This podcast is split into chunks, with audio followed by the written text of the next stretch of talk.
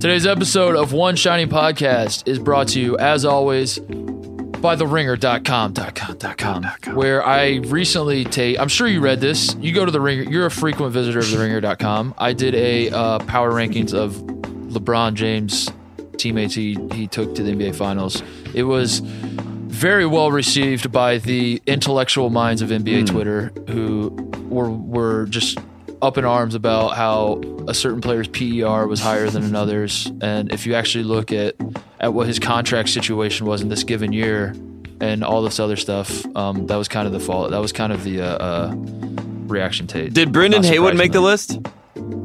He did, yeah. I forget Good. where I put him. Good. Uh, I, I had a, I had a ton of fun with it. It was so much fun, and I was just screwing around. And, and all these simple, all these, all these, all these nerds on Twitter didn't realize that the whole point of the article is just basically to group guys together and make goofy little jokes here and there. And people take it so seriously. It, it reminded me that N B A Twitter. They Very get, they serious get a lot place. of credit for being. Mm-hmm. They get a lot of credit for being fun and memes nope. and all that kind of stuff. But then uh, they take shit very seriously. There's like there's like two N B A Twitters. There's like the fun Shea Serrano, Jason. I, I always butcher Jason's last name, Concepcion. That's how I say it in the Midwest. I don't know. Everyone says I say it wrong. Um, those guys, like, they make the fun little memes. They're they're the meme lords mm-hmm. of the N B A Twitter. And then we got the like just the, the nerds that just take everything super seriously. So I I got I got attacked by the nerds. Dude. Anyway, go to the ringer dot com. Check that out. We're doing obviously a ton of finals coverage.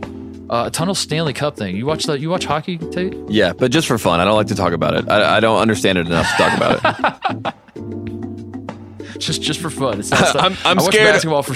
I'm scared of all the hockey fans. Like, you know, people in the Midwest wearing their oh, hockey jerseys. Um, well, it's funny how you phrase it. You're four white guys. Like, I don't. Like I don't have fun watching basketball. I do it for serious business. But hockey is very fun. It's it's enjoyable. It's fun because um, I don't understand half of the things that are going on, like with the, the, the, the penalties and the icing and all this other stuff. So I, I just watch and I, I can barely see the puck. I don't know. It, it especially fun going to the games, you know. But T V is pretty fun too fun. for the finals. Caps, good it's for the fun, Caps. It's fun. You you throw a sweater on, you go to the games, you drink beer, yeah. and you call guys on the other team a hoser, and you don't know anything that's going on. Yeah, mm-hmm. it's a lot of fun. Mm-hmm. It's a good time. Tell uh, me so about yeah, it. we uh, Donnie Quack wrote a wrote an article about the Capitals. They're on the verge. It's the Caps year.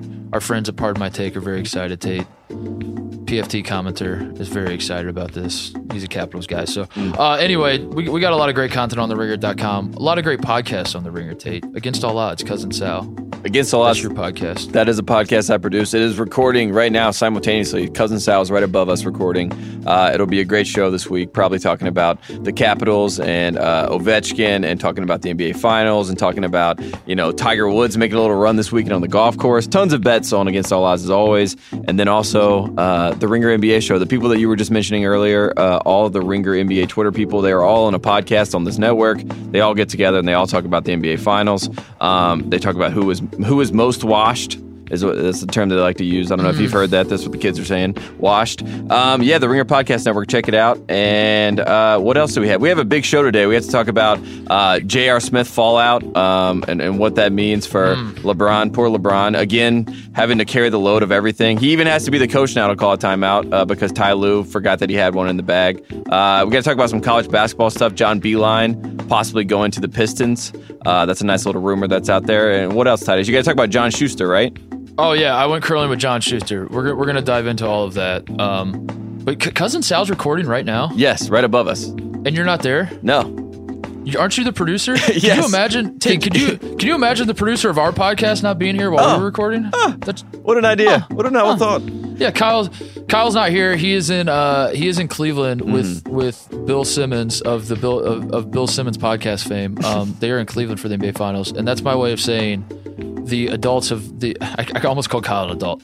The uh, the the authority has left. Tate, we, we are we have freedom to do whatever we want. We yes. have Jim filling in for Kyle. Mm-hmm. Um, it, it's we're gonna have some fun today. It's gonna be fun. Uh, So we'll, we'll get into everything. We got we got decision like uh, staying and going decisions, draft stuff. The deadline came and gone. There's there's a lot of hodgepodge of college basketball. We'll get into all of it, but first, Woody Durham. He takes the timeout. They're out of timeout. Technical foul. Technical foul.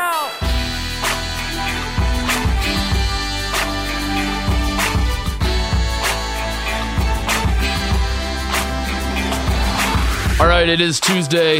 It is a little after noon o'clock in Columbus, Ohio.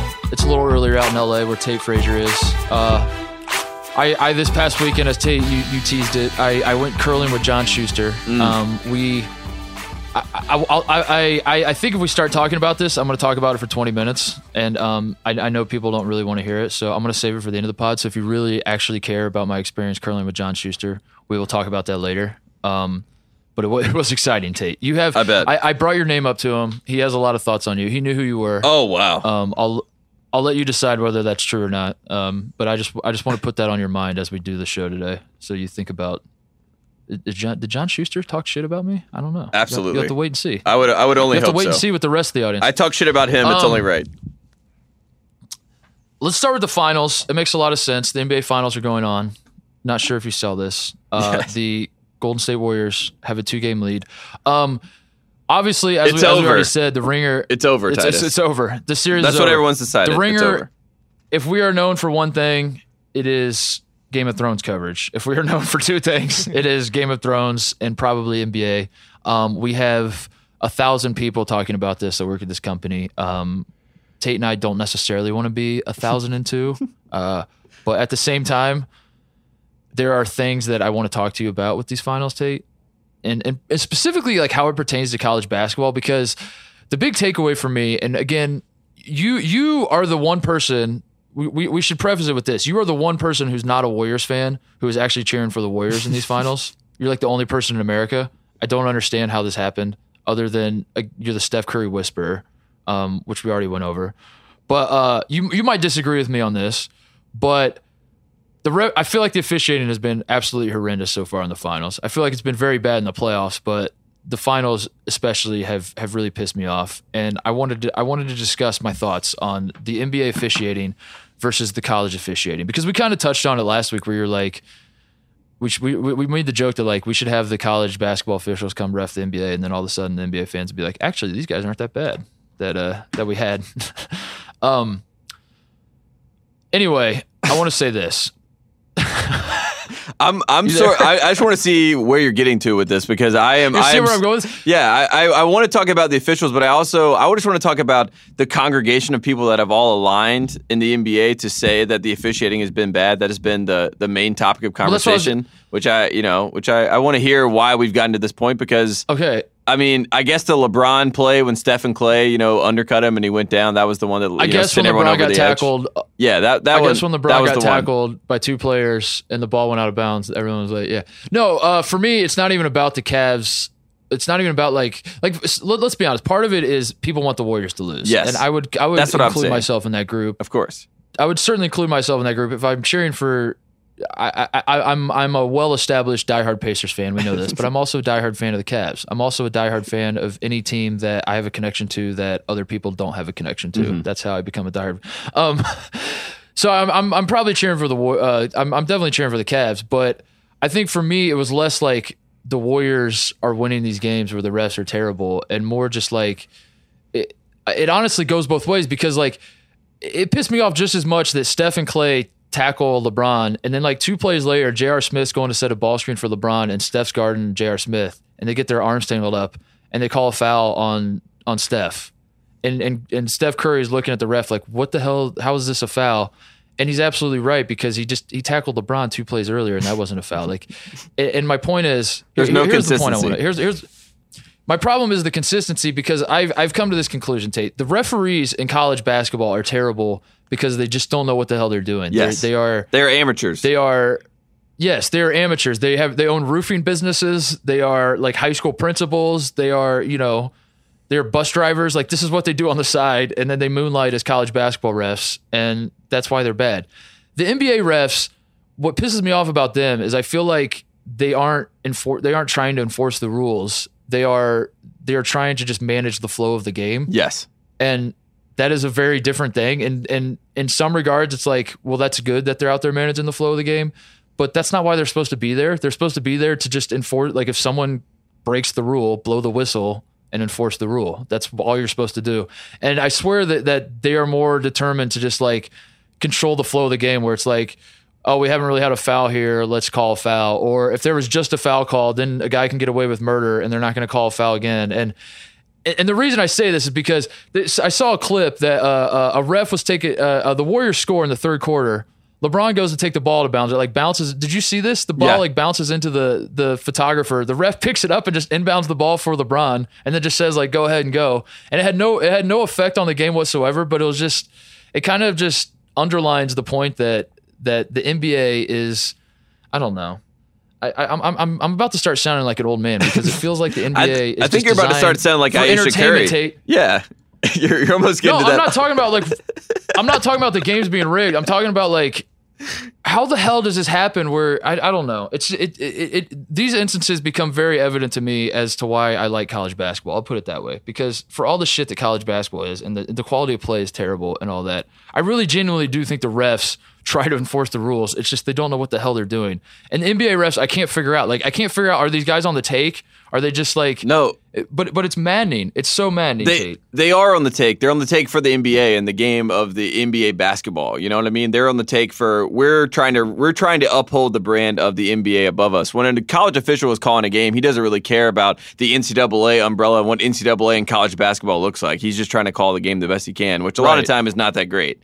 But at the end of the day, they are saying... Hey, that's a travel. I have to call that. That's a carry. I have to call that. Uh, that's a block. Oh, wait, no, change a second. That That's a charge. You know what I mean? And I think that's the difference. Like, the N B A is trying to protect the brand of N B A basketball and what it looks like and trying to keep it a, a, a flowing game. Or if it's getting out of hand, we need to slow this game down and call some fouls. You know what I mean? They're trying to make it an entertainment, uh, you know. Well, it, that's the whole point. That's yeah. the whole point. Yeah, that, that's the split between the two. And LeBron James and, but, but, was not having it with Ken Maurer. Because he was like, I know I what you're this doing. Is my, this is the, this is the reason I get I'm, I'm getting worked up is because uh, the, the stereotypical thing is for college basketball fans to sit like if if you asked if you're an N B A fan, you, it, it makes no sense to you why people like college basketball. It just like it breaks their brain. If if you love N B A, you're like it, I I can't comprehend how anybody could possibly watch college basketball. It's a garbage product and all this stuff. And then the college basketball fans respond with because it's real basketball. And then that makes the N B A fans, like, their brains explode even more. They're like, "How? What the fuck are you talking? How can that possibly be true? Yeah. Are, are you an idiot?" Like, they, they'll they'll lose their minds over this. And um, I, I guess, like, this this to me is, like, kind of something to point to with that argument. And I I, I like the N B A just fine. That's the reason I think I care so much because, like, I'm watching the, these N B A games, and I, I do like to watch it. But the reason I like college more, Tate, is because, as you said, I think this is derived from the fact that the N B A is ultimately, they're not trying to crown like the best basketball team. That's mm. not their objective mm. every year. It's not like we want to determine who has the best basketball team here. Their objective is to entertain people and make money from that. And that's it. That's it, literally it. And you can, you can cynically say college basketball is the exact same way. And the N C double A is just trying to make as much money as they possibly can. And maybe that's true, but there's still like a sliver of, of authenticity to, we are trying to determine the best team and and all of that kind of stuff. Does that, am I making any sense here, Tate? You're making a lot of sense. I think sense. That's where that comes yeah. from is like, is college, and that's when you say college basketball is real basketball. I think that's what people are, are, you look at stuff like this officiating, like how can you throw the ball in and just say, play on, who really cares?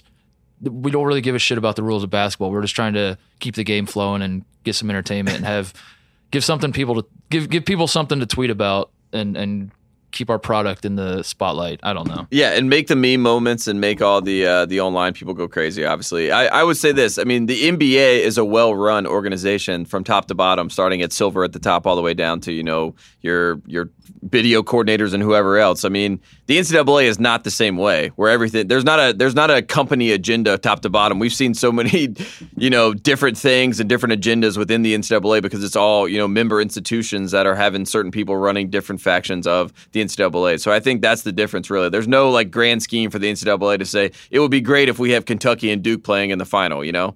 I mean, I, I don't really. I mean, maybe maybe there is at some level, but I, I feel like the N B A, that's a lot. People, there, there, there's definitely a much easier way to do that with the N B A than it is with the N C double A.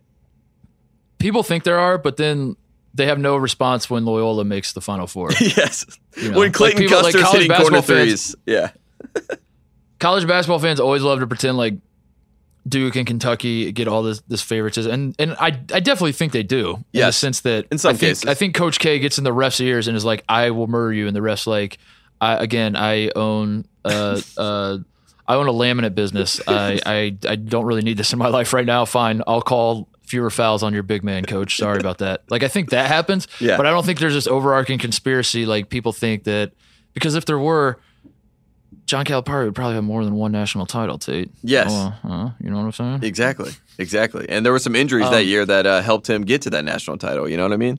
Um, anyway, that's why, yeah.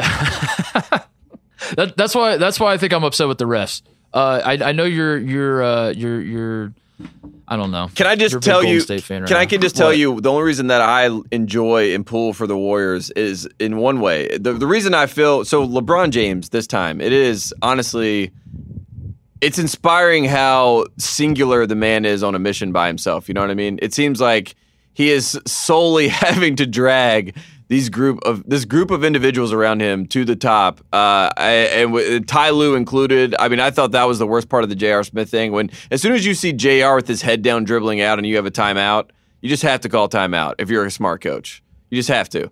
You know, J R's not going to do anything smart with the ball right there, especially with his head down dribbling straight out to the three point line. Uh, Call a timeout. That, that's all I have to say about that. But uh, from a larger perspective, the reason that I like watching the Warriors, and they don't always do this in game one, game one was horrible because the Warriors are playing the I S O ball B S, which that makes me not want to pull for that team. But when they are moving the ball and, you know, JaVale McGee is scoring twelve points and Sean Livingston slipping to the basket and they're getting wide open dunks, that's just a brand of basketball that I would rather see win because I think it then inspires people to play more like that way. That's why when I pulled for the Spurs, you know, in twenty fourteen against the Heat, it wasn't because I, I don't want LeBron James to win a title. You know what I mean? It's more of I like the way the, Stur- the Spurs play basketball because, I mean, it's it's they they are playing best shot, take the best shot. We're going to make the extra pass. We're going to take the best shot. That's the brand of basketball I want to watch and what I want to to be passed down. Obviously, LeBron's a last of a dying breed where he's just obviously heads and shoulders above everyone else on the floor individually. So therefore, he can carry a team, but they don't have to play team basketball. It is LeBron James on every single possession, whether he's trying to find someone else or he's doing it himself. It is all LeBron James, which is impressive. But yeah. I, I, I am more, I more favor the idea of. I mean, it's why I like Carolina basketball. I like a system that that makes you know you have great players, but they're Listen, playing within themselves. I don't disagree with anything you're saying. I thought the Warriors were a ton of fun to watch in twenty sixteen. Yeah. I thought they were a ton of fun to watch in twenty fifteen. I understand the Durant something angle. Ha- it's the Durant virus, honestly. It is ruined. Something happened yeah. between twenty sixteen and twenty seventeen that just completely ruined the Warriors for me. And I can't put my finger on what it was, Tate. It's so weird. They just became a completely different team, and they they were suddenly no longer fun to watch. And it just became um, – honestly, yeah, like I'm. it really does piss me off.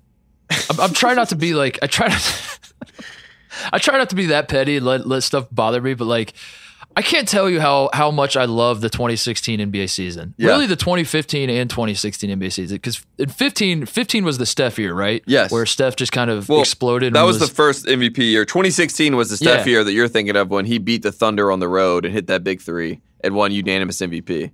twenty sixteen was the best was, year because twenty fifteen Durant was hurt in O K C, and twenty sixteen we had Russell no, no, no. and K D together in O K C. I'm saying fifteen, fifteen was the year that Steph won unanimous M V P, right? No, twenty sixteen. fifteen wasn't the year when Steph was like just hitting every every pulling. Well, when they, did he hit the shot against the Thunder? That was in twenty sixteen. That was twenty sixteen. No shit.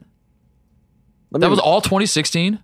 Oh my God, dude. This this makes it worse. I thought that was twenty fifteen. Oh my God. twenty sixteen then was like the greatest year of N B A basketball ever. It was unbelievable. I, I, I remember like actually watching N B A games over college games that year when Steph was, that was the year Steph was going, that was the same year the Warriors were going seventy-three and nine. Yes. That was the year that they lost to LeBron it, was when they were seventy-three and nine. That's when they started the season thirteen and oh. They beat so the, they beat the Clippers so, out in L A here, which was an amazing regular season game. Oh and then he God, hit the dude. shot on the Thunder. Uh, It, it was so a, you got that going a, on all season. Yeah, that was a, it was an amazing season because no one knew who was going to be the crown team in the West, because everyone thought the Warriors won a cheap championship in twenty fifteen. Because remember, the Clippers beat the Spurs in seven, the defending champs. So it was like the Clippers seemed like they were going to be the new boys on top in the West. And then the Warriors snuck into the finals. Kyrie and Kevin Love get hurt. LeBron loses to them in six. Then the next year they come right. back and they're undefeated. They go like... I think it was, I don't even remember what it was. I know they at least got to fourteen and oh. It might have even been like seventeen and oh at one point to start the season. And then they end up going seventy-three and nine. And then Curry gets hurt with the, Mo- the, the Monta Younis slide in Houston, you know, with the, the, the uh-huh. sweat on the floor. And then he gets out for a couple of games. They go to Portland or whatever. And then it gets to the point where it's basically they get back to the twenty-two finals, but they're sort of worn out. And then LeBron gets down three one, and then they make the comeback. and win Game Seven in Golden it's, State. It was an amazing season. Everything about that season, that everything about that season, I was fascinated the entire year. Uh, the the Warriors had the, the the record they were going for. Steph was Steph was like ascending into a god. Yes, where like it it was so implausible that that a player could become like more emulated on on playgrounds than LeBron was. You know, like or. Like Kobe kind of passed that torch to LeBron, I think, and then like suddenly there was Steph Curry, who I think kids wanted to be more like, and that was that was a, an incredible experience to witness that happening, where people are just losing their minds watching Steph. Then you go to the playoffs, and the Warriors get down three to one, and that whole series was awesome with the Thunder. Yeah, and then the whole uh, uh, finals was incredible, and like everything about it was perfect, Tate.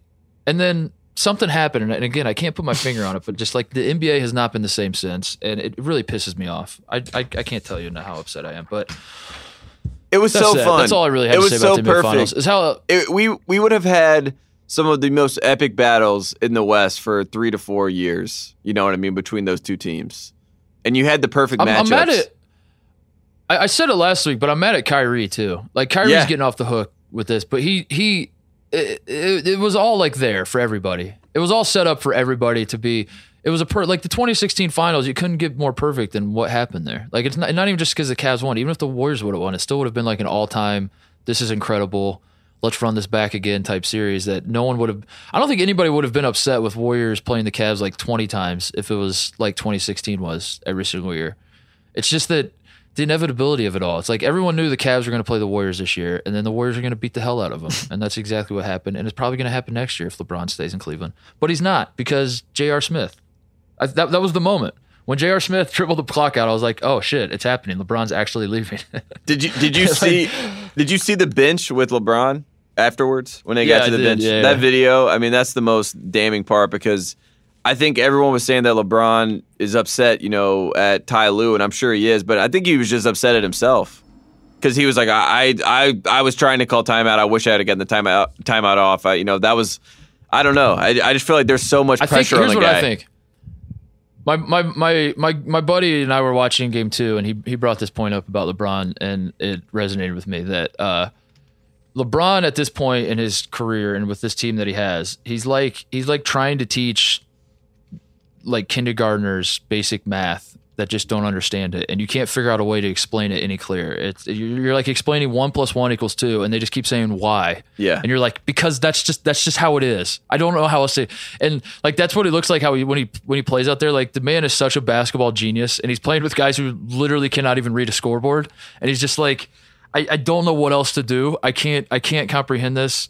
It uh th- that that's the best. Th- that's the face it looked to me, because. I don't know if I told you, Tate. I I I used to be a substitute teacher. I know what it's like to be in that mm-hmm. situation. Mm-hmm. Um, you just like try to teach the kids, and they just look at you like I don't really get it, and you're like I don't know how else to explain it. You're just you're just a dumbass. I mean, I don't really know what else to do. But, that's but the look LeBron had. That's the that's the first time that I've ever. I mean, like obviously you know LeBron's great, but that's the true that's the true definition of greatness, when you're so great you can't understand how someone can't comprehend how to be great. It's like the problem, yeah. the reason that Michael Jordan is a that's horrible, Jordan had, yeah. that's the reason he's a horrible G M is that he just sees raw talent and thinks like, of course you're going to be mentally made up in the same way and you're going to be able to do this. And I think like LeBron is that same way, where he's looking at Rodney Hood and he's like, you're six seven, you're a lefty, you can hit mid-range shots for me, you can stretch the floor in the corner, you should be perfect in the series, but when I put you on this big stage, you fold. Why? Just why can you yeah, not deliver? Just make the shot. How, yeah, just, how hard is it? Like, I'm giving you a wide open shot. Just make the shot. I mean, I think Korver has pretty much been the only one that it seems like. I mean, George Hill has done some good things. I think LeBron is uh, like sort of lightened the load a little bit for him at the, when he's had to come out of the game. But I mean, Korver was the only one in the last series that helped. He's been a no-show so far in the first two games. J R is always his right-hand man. I mean, even J R after the play was like, I'm glad it happened to me, because if it happened to someone else, they wouldn't be able to handle it. Because I think LeBron would have choked someone else out, honestly.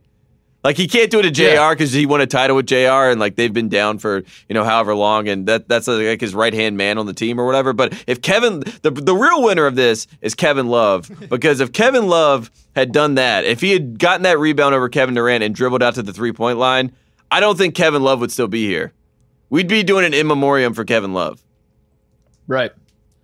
That poor guy. Do you feel like, uh, do you feel like J R. Smith having – the uh, a, a gaffe like this is is somehow, does it tie back to North Carolina and Michigan and Chris Webber, where, you know, J R. Smith was a North Carolina guy, right? Yeah. He was supposed to go to North Carolina. Yes. Yeah. It's he would have like never payback. done that if he you, went to you, Carolina. That's for sure. He as as he a North learned. Carolina fan, do you feel do you feel some sort of personal connection to, to J R. Smith? Do you feel like responsible for that? Do you feel like this solely is the name of Carolina basketball? Because I think it does a little bit. Do you think I he think was? You could argue. Do you think he was trying to save Michael Jordan's legacy? Oh, that's what it was. That's a great. I knew. I, I knew. I wasn't sure where I was going when I started that thought, but uh, you brought it back around. J R. Smith. He's LeBron, the number one Jordan fan. He's also wearing Kyrie's. My favorite thing about J R. Smith is that he's wearing Kyrie's shoes on the Cavaliers playing in the finals with LeBron. J R. Smith could have kicked it out to LeBron and hit the game-winning three at the buzzer to submit a fifty-point game against one of the greatest teams of all time on the road in the finals. And and J R. Smith was like, yeah, but if he does that, then people think he's better than Jordan. yeah, he can't but, do that. But then Jordan's not the GOAT. hey, uh, Steph is going for M V P, is he not? Of course. You're the, you're the Steph Curry whisperer. Yeah, I think he is. I think I, I brought it up kind of in jest um, on, before the finals started, but uh, I think, I mean, he looks pretty determined. He's like, he, he's cocky as shit, dude. In like a good way. I kind of like it. I don't like the Draymond cockiness. Dr- Dr- I'll be honest. Draymond triggers me a little bit. Yes. He pisses me off. Yes. But I was, Steph's cockiness, uh, Steph's cockiness is, is kind of cool. I, I don't know. I was actually going to say Draymond is the one that I think is really uh, kind of hurt himself in this series. Like that little dance move he was doing at Kendrick Perkins on the bench. I mean, just the little stuff like that where when you are so much better than another team, and I think it's pretty obvious if, you, if you've watched these two teams on the floor, um, when you boast like that, when you are obviously better, I think it's going to turn some people on you. And the fourth best player on the team. Yeah, and the fourth best player on the team. And like, I know that we we brought up the you know the Durant thing going to the Warriors. I mean, Draymond played a huge part in that. Like, let's be honest, Draymond was the one that was recruiting you know Kevin Durant during the series. Um, and so I think he lends himself to some more hate uh, the more that he goes out and acts that way. I think Steph, I watched the twenty fifteen finals. Uh, they were just on N B A T V when I was back home in North Carolina, and, and I was just watching them late at night because that's, you know, why why not? And Steph is just so, uh, it, it seems like he the moment is so big to him, you know what I mean? Like he's just wide-eyed the entire time. And now watching him in this series, he's finally kind of settled in, and he seems to be, mm-hmm. you know, locked in on who he is. And I know the, the the main thing that I remember from twenty sixteen was Kevin Love being able to come out and guard Steph Curry, and that was, you know, Kevin Love's calling card to get that Banana Republic campaign. And he he came out, he did that, he guarded him. Steph didn't get by him. Everyone's like, wow, Steph Curry, are we sure he's that great? You know, this is kind of, you know, what, what's wrong with him? He's not big enough. Sort of like what people do to Chris Paul on the big stage. But Steph Curry now is like Kevin Love is running out to him at full speed, hands up, and he's thirty-three feet from the basket to the side with the shot clock running down, and he just throws it straight up in the air and it goes in. You know what I mean? It's like he has that confidence again to think that he can literally make it from anywhere on the court. And he, I don't know what happened, but when they lost in twenty sixteen, there was about like a six-month hangover period with him where he seemed like his spirits were almost soiled a little bit by it. And now he seems like he's one hundred percent back and, and locked in. And I don't know. It's like a playground atmosphere again with him. And I, I think he's almost gotten a little bit overboard with some of the dancing and stuff, which I don't necessarily think that's that's his M O. But like you said, it is a show, and I think that the N B A and the people around him want him to be more of a show. You know, he can't just yeah. be the quiet kid that hits shots. Like, he can't be the baby-faced silent assassin. He has to be a little bit showboaty for people to like him.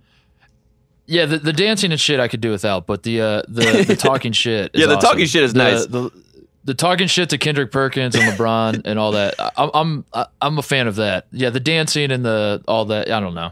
I, again, I, I know I sound like I'm eighty years old. But. but he but he was like, when he went up and put that layup up when LeBron blocked it, if that happened in twenty fifteen or twenty sixteen, Steph was like sulking, and it looks like, you know, it really affected him. And now he goes up to LeBron and was like, you can't well, let me you can't let me have one, you know, like kind of joking around with him. And LeBron was like, get the F out of my face. Because LeBron's, LeBron's not playing around. Yeah, that was twenty sixteen. And the twenty sixteen uh, finals, LeBron blocked him and like kind of chested him, and yeah, had, they had that moment. Yeah, he called. Him, he said, "You little Curry's bitch." Kinda, yeah, he said, "Little bitch." Yeah, yeah, yeah. That well, was I mean, it, I guess it's a little easier in this year when you're in, when you're in Curry's shoes to talk shit when you know you're going to steamroll. Yeah, the Cavs. Of course, that's kind of that's kind of cool. But uh, no, yeah, it looks like it, he it, it it's kind of fun. The Warriors are, um, by the way, lucky as hell, and they have been lucky as hell for like five years now, and it's the weirdest thing because like you take any individual occurrence of whether it be like injury history for other teams or like even Steph Curry just shooting hook shots from fifty feet away with a hand in his face as the shot clock winds down that he makes. You take like the individual occurrence, you're like, well, that was the luckiest thing I've ever seen. Yeah.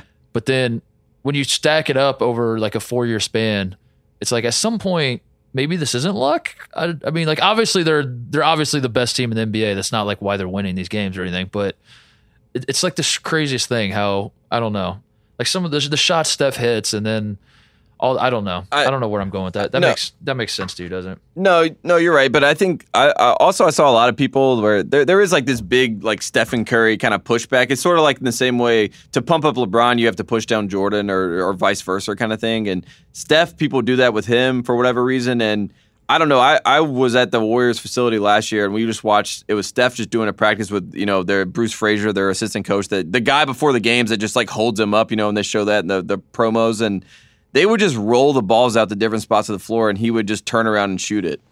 You know what I mean? Like that, like yeah. The guy. That's just what he does. I mean, he knows that he's he has something special. I mean, I and he can shoot it over anybody because he shoots the ball almost to the top of the arena, and it just floods right in. I mean, it's well, not even that. It's it's like also that J R is an idiot, and also that the Cavs don't call timeout, and also that George Hill misses a free throw, yeah. and also that like game, game all these guys yeah. who game one was a different like the story. Cavs players should not be this bad. I know they're not great. Like you look at the roster, you're like these, these, this isn't like a murderer's row of guys, but I mean, all the, I don't know. Like you said, like Jordan Clarkson should not be terrible like he, this. He what was, is happening? He was a sixth man of the year candidate, and look at him now. You know what I mean? Like what what yeah. has gone wrong? What has happened to Rodney Hood? Rodney Hood said that he was watching old Utah Jazz footage of himself to just console himself.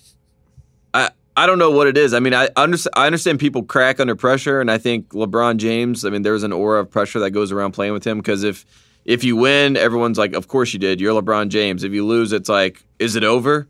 Is the dynasty done? Is, is LeBron done going yeah. to the? You know what I mean? There's there's a lot of pressure there, and I guess that's what happens. But I uh, How, I, I really think that they're going to get it together in Cleveland. I know I'm that's probably you know hopeful hopefully optimistic, but I don't think Korver and J R can shoot that poorly at home. I really don't. Yeah, that, and not the and not the saying that the role guys step up in home. That's they play better in home. Um, novel it, idea. Isn't it crazy? Yeah, it's a crazy idea. Uh, isn't it crazy, though, that uh, uh, if someone would have told you four years ago that LeBron would be playing in the N B A Finals and would be on the verge of getting swept? Not really on the verge. I mean, it's only two oh. It's not really that crazy. But I think most people seem to think this is going. This this series is going four or five games. Um, that if someone would have told you in twenty fourteen, LeBron will be in the twenty eighteen Finals and will be on the verge of getting swept, and nobody will be making a single joke about him. Like, there's no one laughing at LeBron. There's no one like, this bum, this... eat shit, LeBron, we hate you. All that, like America is collectively behind LeBron saying, please, please, please beat the Warriors. We need this.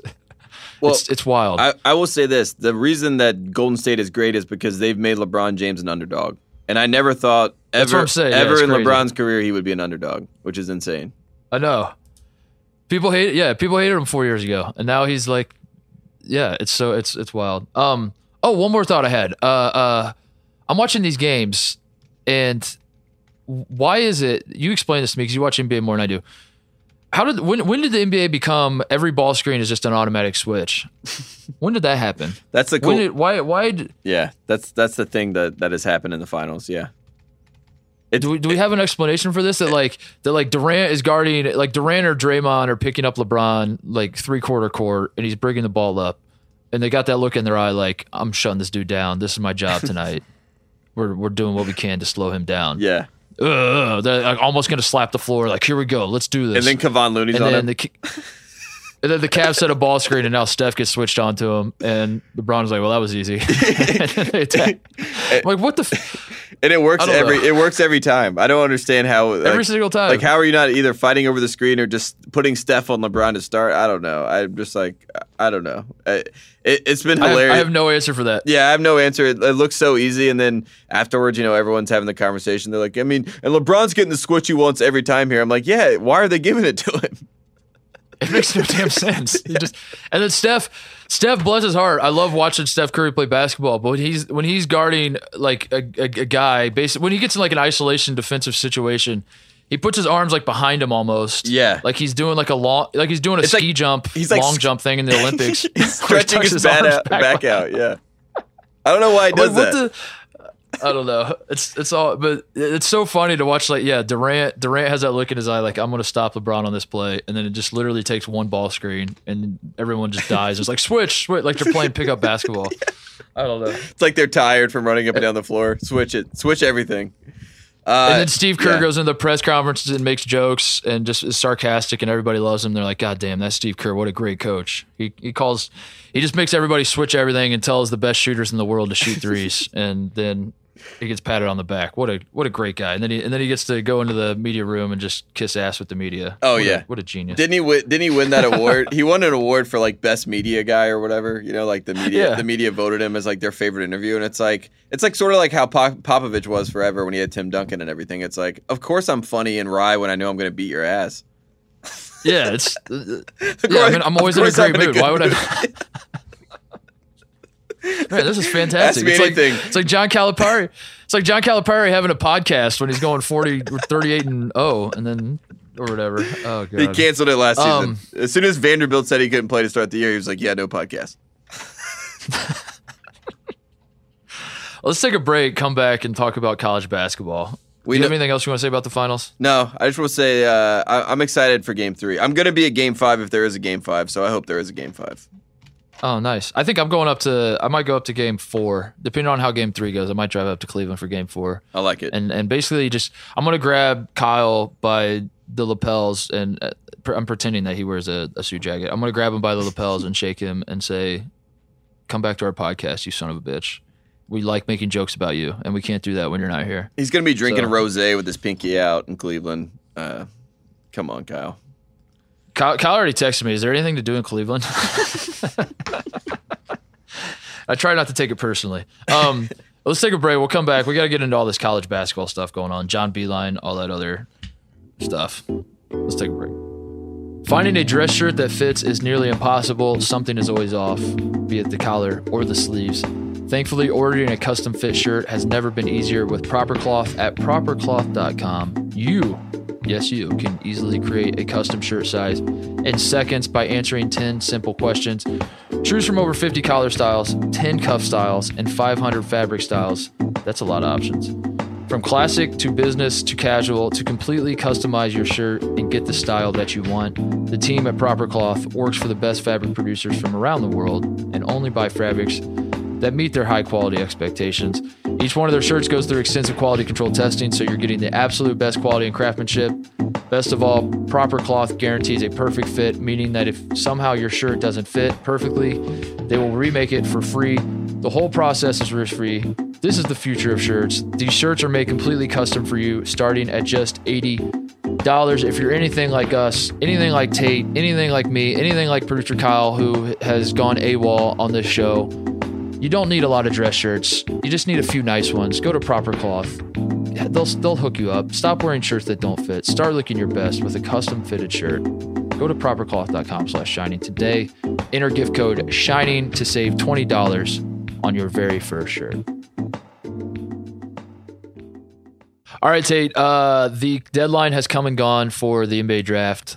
If you haven't put your name in already, it's too late. If you're if you're hearing this, it's too late. Yes, I'm, I'm sad to say you will not be drafted this year. Um, some of the guys had their names in the draft and they decided to to, to pull out. Is that the is that the phrase yes. we're going to use? They, yes. they, they pulled out of the draft. Classic pull um, out. The most notable. Who? I'll ask you actually. I don't want to speak for you. Who, who was the most notable that that came back to you?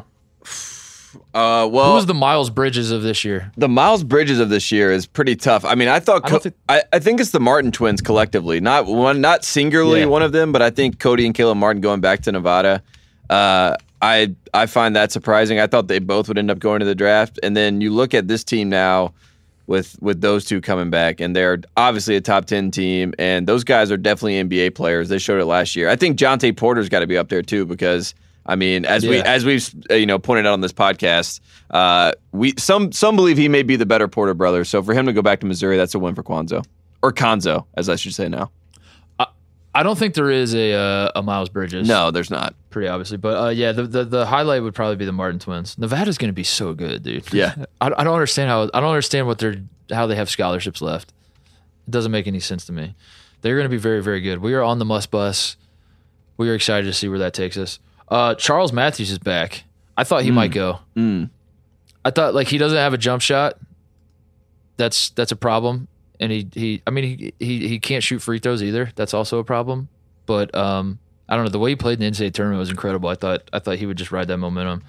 Um, also back on the last podcast, I talked about how there was a report that U C L A was going to lose Chris Wilkes, Jalen Hands, Cody Riley, and Sharif O'Neal. Yes. And Sharif O'Neal being their star recruit who, again, as a reminder, used like that five-hour window where everyone thought Sean Miller was going to jail.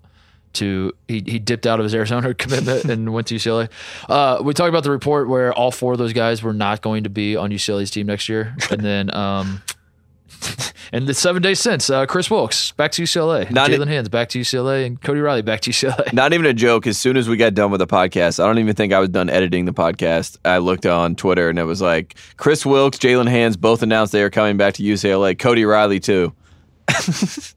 I'd already, I'd already pitched the whole LeVar Ball thing. I was pretty excited about the idea, and Steve Alford comes in, gets them all back. Uh, I, I th- is this? I think Chris Wilkes is up there for one of the people that's surprising that he came back.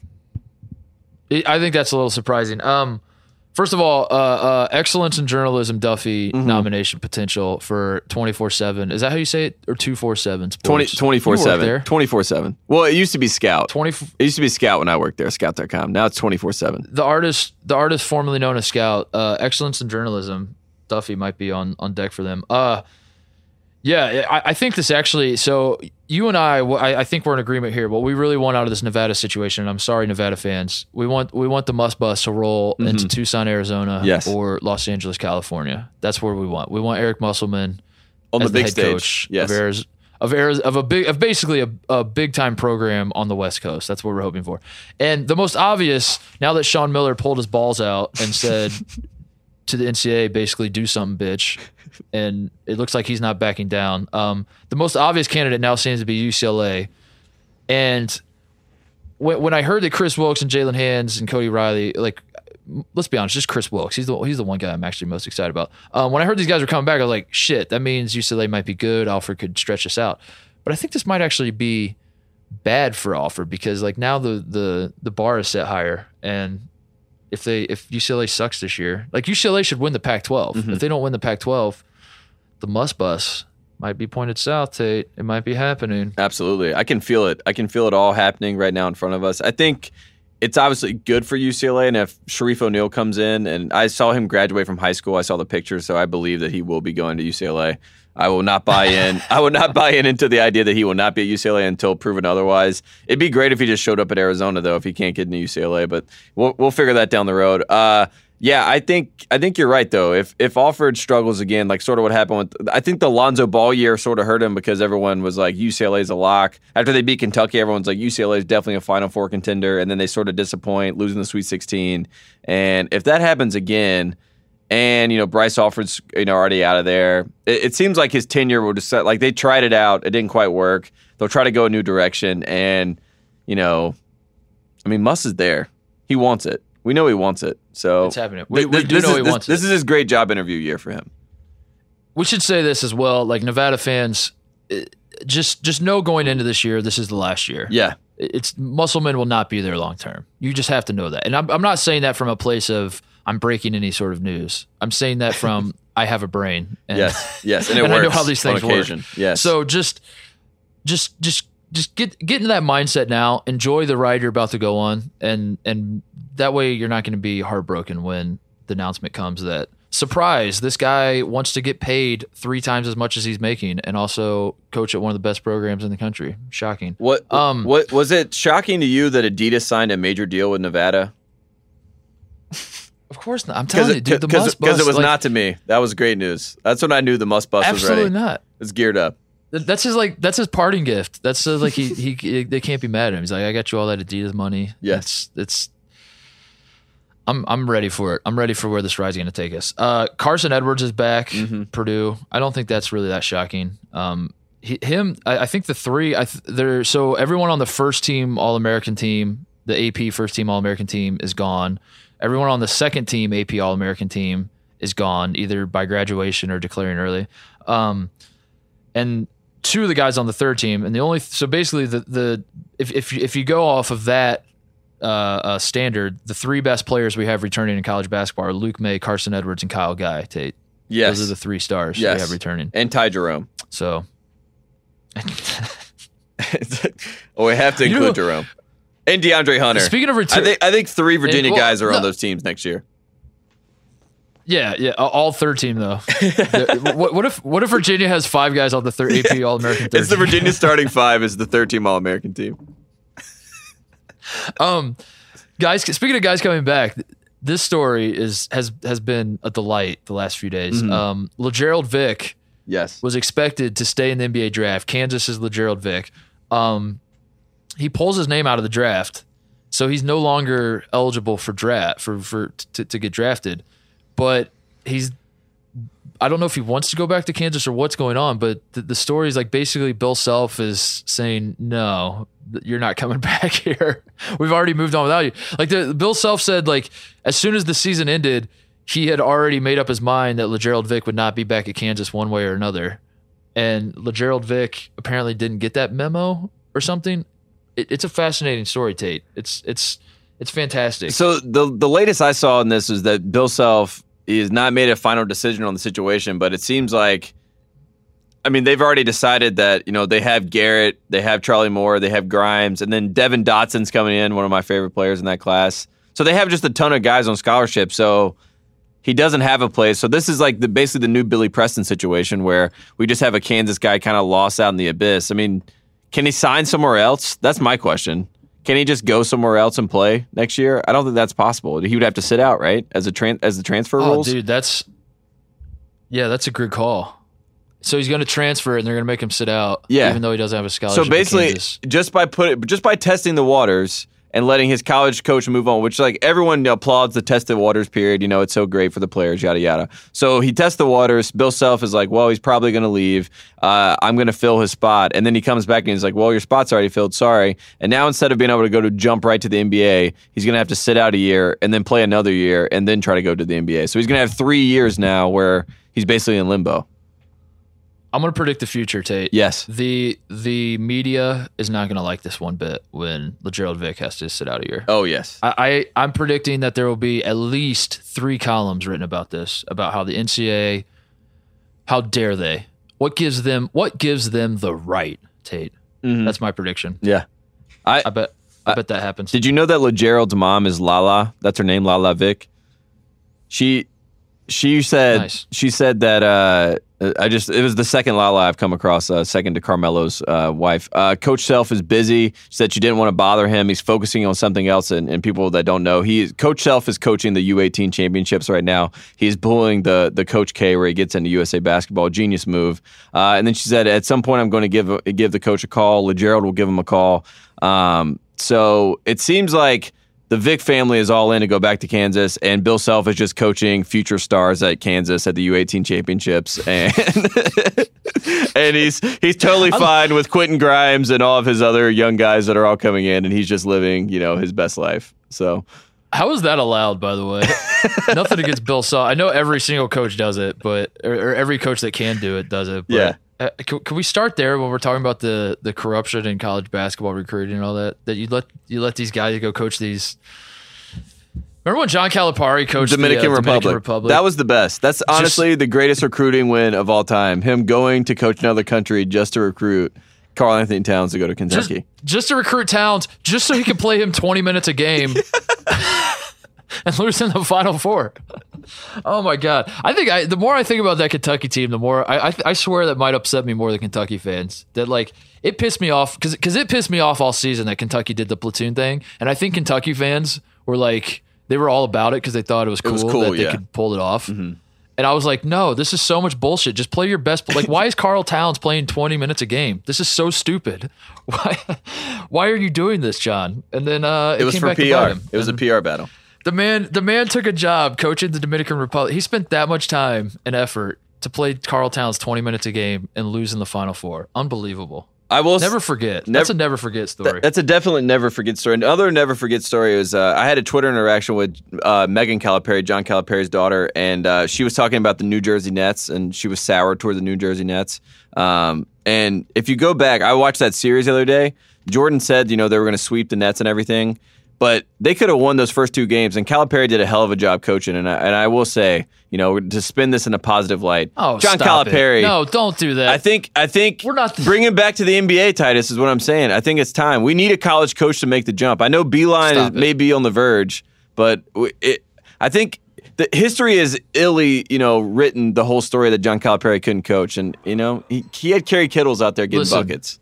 That's all I'll say. Don't don't kiss. Don't kiss ass because Megan Calipari was sliding in your D Ms, dude. I'm not. I'm no. It, it's got to be John or like. No, I, I will. I will admit that you and I, we we uh, we are easily swayed by people. Once we meet people, we of course, love them. But of course. I'm not let. I'm not letting the relatives of those people sway us, Tate. No. I'm just now, saying. If John slides into the D Ms, I'll I'll allow it. I'm saying no, I will don't, produce don't John Calipari's podcast this season. If it, it, uh, granted, bring it back, John. Granted, if Reed Travis can go there and they can win forty games, he'll do it. So I, I believe that it will come back. Bring it back, John. Reed Travis is transferring there. That's kind of big news. Kentucky's going to be uh, huge news in college basketball world. Kentucky's going to be good next year. Yes, shocking. Kentucky's going to be very good. They got Wenyon Gabriel. Wenyon Gabriel stayed in the draft. That's like one of the shocking ones. I, It's shocking in the sense that he's definitely not ready for the draft, but it's not shocking in the sense that it's probably like a LeGerald Vick situation. Yeah. It was like, yeah, you do not come back, Wenyon. Well, but, uh, they did the Kalia Jones. It was like, you can transfer. Thank you so much for coming here, but we have to use this scholarship. Bye. And then he went to N C State, which was a nice win for him. So, uh, you know, Cal's just for his kids. They weren't his guys, but they were his kids, and he made sure they had new homes. So I think Gabriel will actually get a chance just because he can shoot threes and he's seven feet tall. That's all you need in the N B A. He's, he's like Willie Cauley-Stein, you, but he can shoot threes occasionally. If you can shoot threes and move your – if you, you have to be able to shoot threes, and then if you can move your feet and or are seven feet tall, you'll get a, you'll get a spot. Yeah. That's it. Um, other guys coming back to college, Ty's Battle. Did we say him? Ty's Azubuke's coming back yeah. from Kansas. Yep, Udoka. E, e, ooh, this one's shocking. Ethan Happ says he's coming back. I thought – I thought Ethan Happ might go to the N B A. Do you think that they that Ethan Happ he went to the workout and he just like got on the block and did that one post move that he has where he you know does the the fake to his right and turns back in inside and then just got swatted by Bamba or someone and they were like, "Hey Ethan, uh, not gonna work, bud." No, I like I like to think that Ethan Happ um, he he was going to test the waters and like all like all these other guys they they. In, in my mind, you, you go to all these combines and these workouts, and then the N B A collectively puts together this huge report where it's just like page after page after page about your game, and you go home and you just read through it about what you got to improve and what you're good at and all that kind of stuff. And Ethan Happ, his report, it was just one word that said jump shot, and that was it.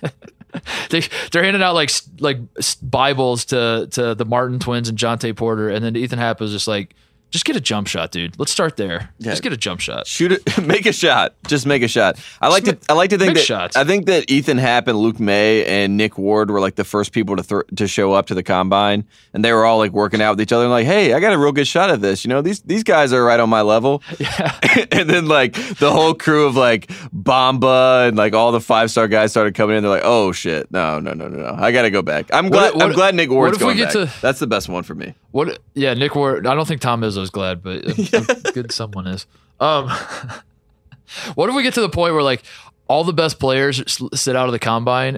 It, it just increasingly gets to the point where basically every first rounder doesn't take part in the combine, and then it becomes like all the first rounders and like half the second round, and then we eventually get to the point where where it's basically the guys who are not even going to get drafted or at the combine, and then like the scouts just stop going to the combine, and then it just.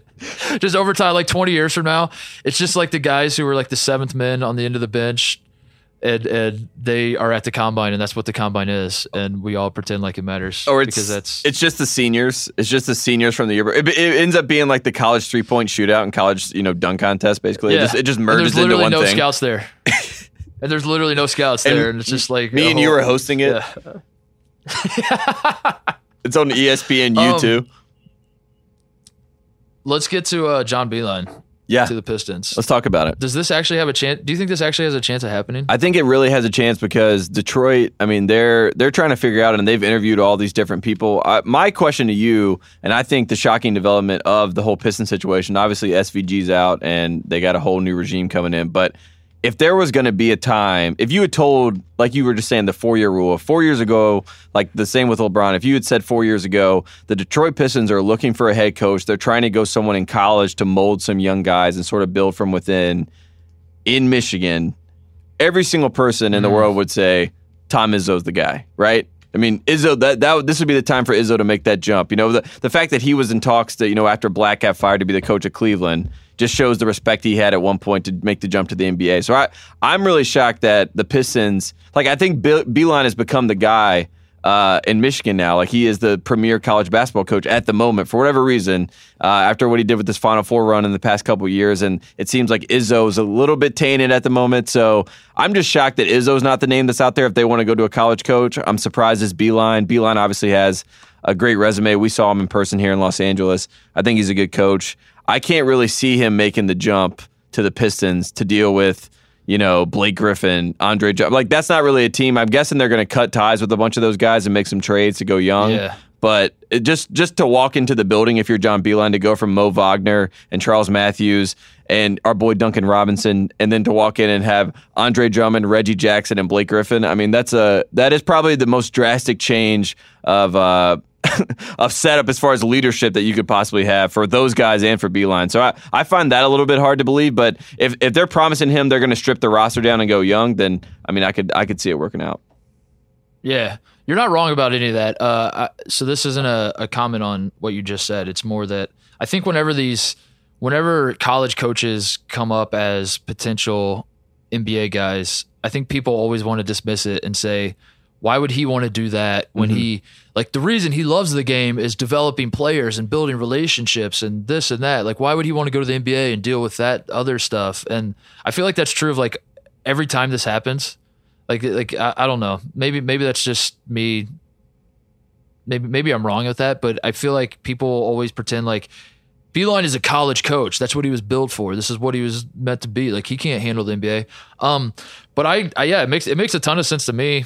And and the, in the regards that, like, he runs an N B A type system, which is to say he likes offense. Yeah. He's one of the few college basketball. He spreads the floor. He's one of the few college basketball. Yeah, he lets his guys shoot threes and he runs offense, and that's yeah, that part makes sense to me. Um, the, the bigger question is, like, why would he want to do it? I, I I think it makes total sense why the Pistons would want him. Uh, I think the the the, the head scratcher is why would he want to do it? Because, like I said, people pretend like, if you're a college coach, then you love the basketball being played the right way and all this sort of stuff. I, and beyond, like, the the obvious, which is the N B A is the highest level of basketball. And, like, I think that's what everybody aspires to be. Even even someone like me, when I was growing up in Indiana and I was in the heart of, like, like high school basketball was a huge deal where I grew up. And college basketball was obviously a huge deal. And that's why I became a huge college basketball fan.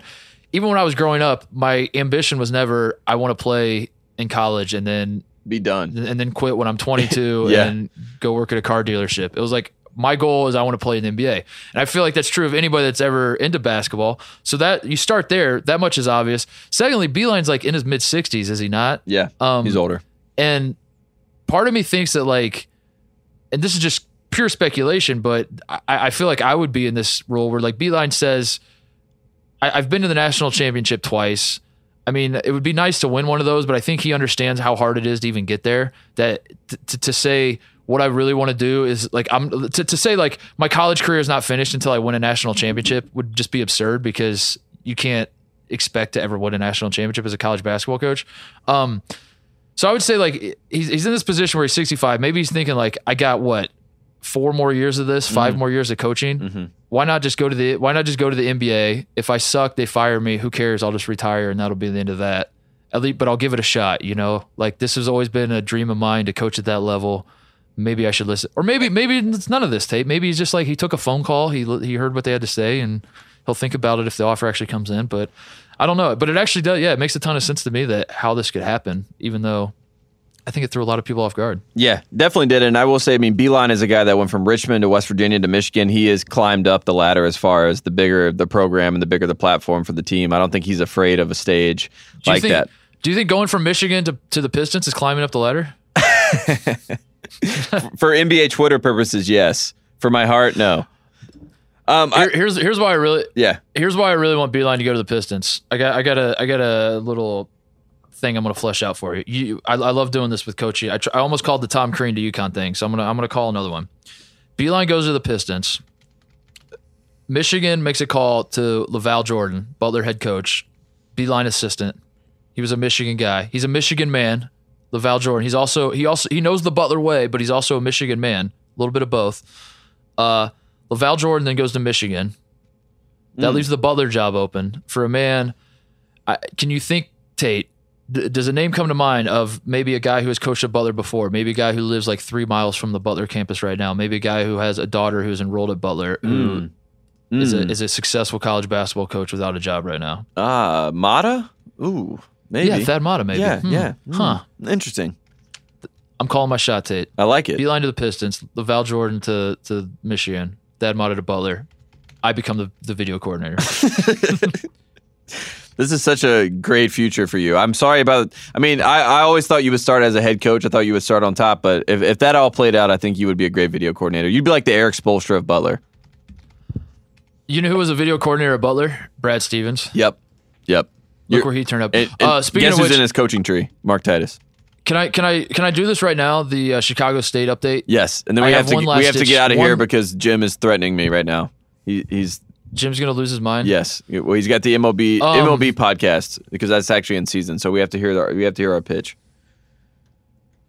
The new Chicago State. I have a new pitch. Yes, I'm. I am now. I, I was going to take a fifty thousand dollars salary. I'm now willing to take a zero dollar salary, Tate. I am I'm not. offering Chicago State. That's okay. That's fine. We're gonna save that. We're gonna save the school money. I saw that they, uh, from from the sources I'm hearing from, they they want to pay like they're trying to pay their coach seventy grand, their head coach seventy grand a year is what they're trying to do. That's that's not good. That's not a good salary for Division One head basketball coach. But it, they're they're obviously struggling for money. So I'm gonna say, give me a zero dollar salary. All I ask in return is that I can have a camera crew follow us around and we can make a documentary about our year coaching Chicago State for free. And then I will take the revenue from the documentary. I will give half of it to uh, the school and half of it to charity. Mm. And I will literally work for free. I will do it for free. I've decided I'm at that point. So just, that's the new updated pitch. Just hire the man. There will not be another offer. Yeah. I'm not going to, I'm not going to pay to coach them. I can't, I can't go any lower than free. So that's it. That's it. Lower. There is no lower than free. I, uh, That's that's perfect. Let's do it. Chicago State, the Cougars. It's Cougar time. Uh, if you if you do it for free, I don't see how they cannot hire you at this point. I'm with you. I'm it with just it, that, that's that's the final pitch. So I there just, we have it. My, uh, we gotta go. We gotta go. My last thing. Congratulations to John Elmore, aka the White James Harden, for returning to Marshall. Uh, the D'Antoni system lives on in college basketball. So if you like N B A basketball and you like D'Antoni's, college basketball is for you too at Marshall. John Elmore, so happy he's back. That, that was my final shout out. We forgot to mention him. I, I just had to put that out there. I'm I'm so happy for John Elmore. Uh, I got I got I got a few quick shout outs. Shout out to Jeff Capel for getting his second four star recruit yes. in like the last month to re, to reclassify Go to Pitt. reclassify God. Uh, shout out to Bruce Pearl for getting a contract extension. Yes, you know how we feel about Bruce Pearl, so he's going to be around. He's he's he's signed through twenty twenty-three. All, all, all the better for us to have more Bruce Pearl material. And shout out to Oliver Luck for becoming the C E O and commissioner of the X F L, Tate. Leaving, this was the, the N C double A's vice president of regulatory affairs. He was the guy who was in charge of basically making sure everybody's playing by the rules. Yes. He, is, he has now left that position to go be the C E O and commissioner of the X F L. I, so. I have a huge conspiracy about that. I think Andrew Luck will be playing in the X F L. I think it's been a holdout the entire time. That's it. That's the show. Oh, I didn't even get to my curling thing. I'll do it next week. We'll save it for next time. We're, we're I got to hear about Shuster. We, we'll, maybe we'll do a whole Shuster podcast. We need to have Shuster on the podcast. That's really the biggest tease. Shuster has to come on. He has to F- confront me. We'll have our fifty Cent Kanye West moment face to face. Well, I'll, I'll save it for the next podcast. We don't have time this podcast. Uh, we we are getting rushed out of the studio because uh, we don't have a producer, and we our fill in producer decided to show in like twenty minutes late, and then rushed us out of the studio. So, is this still the uh, pre roll? Fun times for One Shiny Podcast. Yeah, this is the pre roll. All right, that's it. We'll be back next week. Thanks for listening. Save the crew, and don't forget about Rutgers basketball.